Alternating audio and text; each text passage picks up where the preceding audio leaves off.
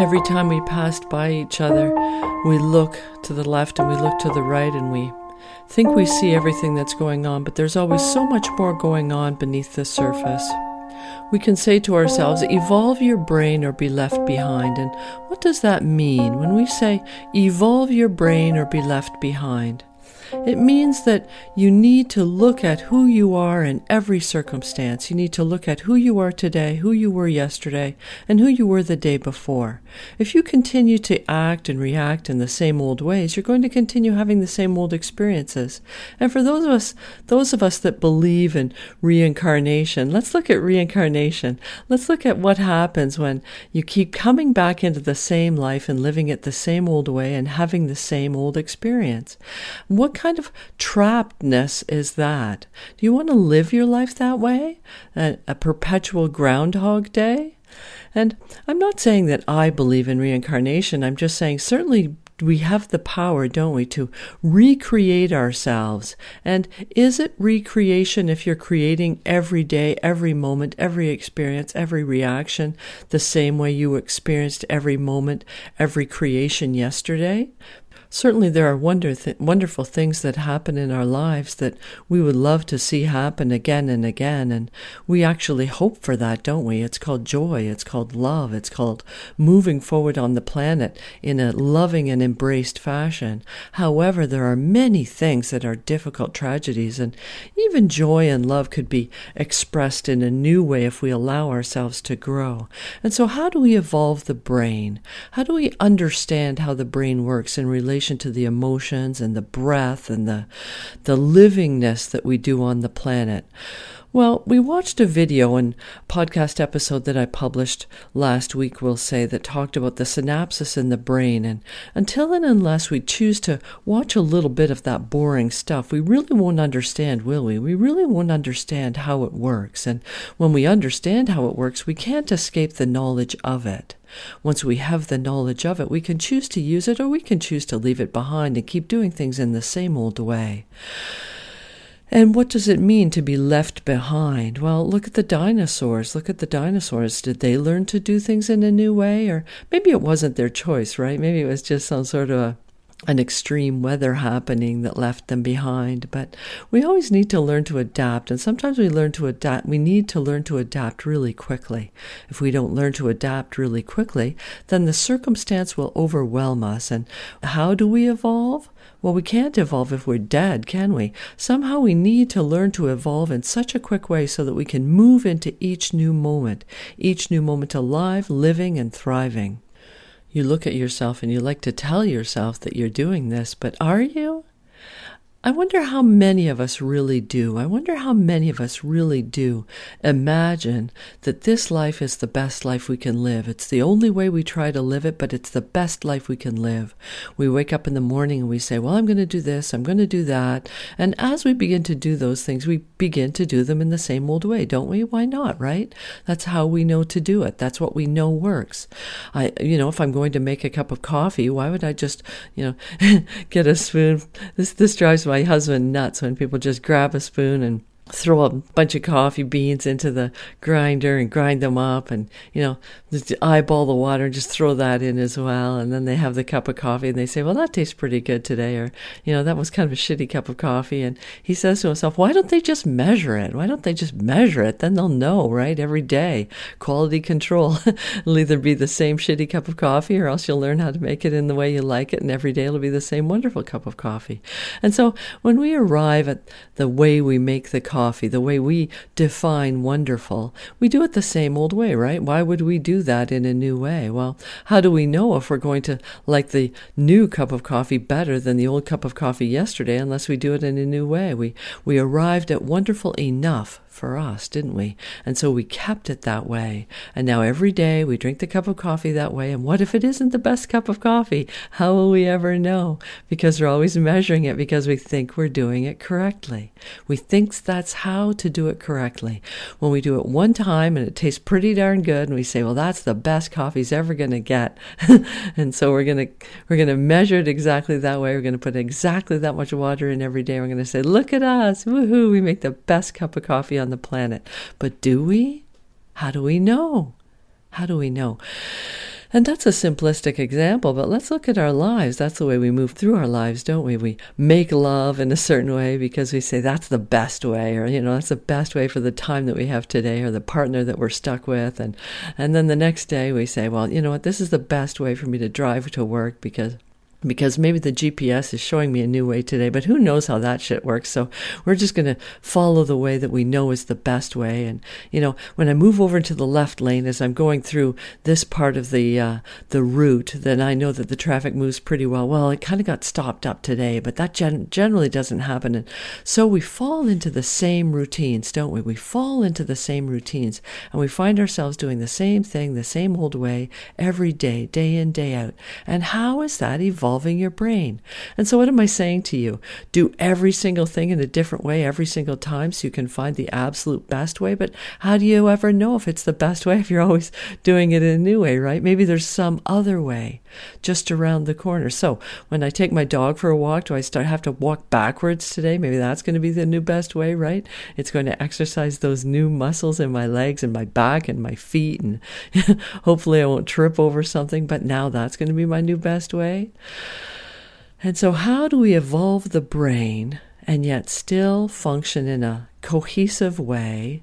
I was almost going to say a cohesive pattern, but then you can't even really create a pattern, can you? Because you're always creating and creating and recreating in a new way to find the best way. And what is the best way? Is the best way what keeps growing us, or is the best way the way that makes us feel the best? Because certainly we can keep growing. I've grown my life in many interesting ways, and interesting in the sense of the Chinese curse, you know, may you live in interesting times. And those interesting times aren't necessarily the best of times, are they? They're interesting because they are growing me in very painful ways. And so, how can I learn to live my life, evolve my brain, leave the pain aside, find new ways to grow and do things that tend to make me feel peaceful and allow me to move through my life with grace and ease, how can I do those things and still be moving in a way that is conceptually better than it was yesterday, in a way that provides me the results that I want in my life, that provides me the calmness, the assurance, the strength of purpose that comes with a spirit driven life. I can tell you right now that the Spirit is always going to grow us. It's always going to grow us. It's going to whisper in our ear. It's going to tug at our sleeve. It's going to show us new ways to do things. And if we are listening, if we are allowing the tug to make its way into our brain and, you know, overwhelm the constant chatter of the bully general, if we allow the whisper of Spirit to overwhelm the shouting of the bully general, we'll find a new way to do something when it's necessary, when it's required to allow our lives to grow in a way that is a healthful response to what's happening around us. If and until we allow ourselves to recognize more healthy responses, let's call them let's call them that, happy ways to move through life that allow the creation to create us in a new way, unless and until we start to move in that way, we allow and accept that as our new demeanor, guess what? We will be left behind just as much as the dinosaur was. And why? Because we're doing it the same old way. We are truly doing it the same old way, and everything's growing around us. We've all known those people, haven't we? We've all known those people who we look at them and we say, you know what, when I look at her, I can almost tell what year she graduated high school just by the way her hair is cut and the way she wears her makeup. And that's okay if you graduated high school yesterday or even three years ago. But when you graduated high school three decades ago, it's kind of a tell, isn't it? it's kind of a tell. Maybe you need to update something here or there. And what about your behaviors? What, what about your behaviors? I remember when Stelco was closing down in Hamilton. I don't know if you know anything about Stelco. I don't know if you know anything about Hamilton. But I remember hearing people, you know, had had those great jobs in Stelco for all those years. And they were so resentful because they were, you know, being put out on the street in their mind. And though they got great severance packages, and let's face the, the fact of the matter, they received really great pay and great benefit for all of those many years that they worked at that company while and during the period it was healthy. And now they were resentful because they had to learn to new do things in a new way. Why did they have to learn to do things in a new way? Well, because Stelco needed to learn to do things in a new way. The steel industry needed to learn to do things in a new way. Hamilton needed to learn to do things in a new way. Canada needed to learn to do things in a new way. The planet needed to learn to do things in a new way. And so when all of this learning was moving through the trickle down effect, and it found its way to Fred, whoever Fred is, right? Fred's just my fictional character who worked at Stelco and now no longer worked at Stelco. There was no longer a job for Fred. And so Fred said, No, you know what? I don't want to learn to do things in a new way. I like the old way, even though I bitched and chewed. And, you know, I was a healthy part of the union who was healthy and bitching and chewing. And, you know, maybe the union was part of what brought Stelco down. Maybe it wasn't. Who knows? Knows, right? It's always a myriad of influences that take their effect over time, don't they? But here's Fred now, and he's saying, No, I don't want to learn to do things in a new way. I liked the old way. He had to come home and he had to tell his wife, Ethel, we'll call her Ethel, though we're certainly, we're, they, they probably more like Bob and Carol, right? They, they weren't in the, those old school, even though we're telling ourselves right now that they were being old school. They were probably my age or younger. And so he came home and he told Ethel that, you know, Stelco's closing down and now my job is gone. And imagine Ethel. Wow, she's had that security and assurance for all of her adult life too. So what's she going to do? Maybe she has a job as well. Maybe she doesn't. Maybe she raised her children living on, you know, Fred's healthy job. And now we have these two people not at a young age, and they're having to find a new way to do things because they're at scratch now, aren't they?